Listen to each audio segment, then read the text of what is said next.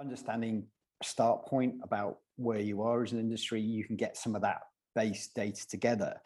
Um, and I think some of the work that we've done, and I'll name drop social marks here, is that something that we're looking at that captures information like this. And then, you know, we've been working with um, you and Justine to then get into more depth about where the industry, the events industry currently sits at, at the moment it's all very well saying oh you got to set your kpis and understand what you what you what you need to do i also think is that you know ask for help in understanding the type of information you're um, collecting and then understanding what that is telling you um, I know that sounds very basic, but um, mm. you've got to have foundations of a decent start point. That's critical.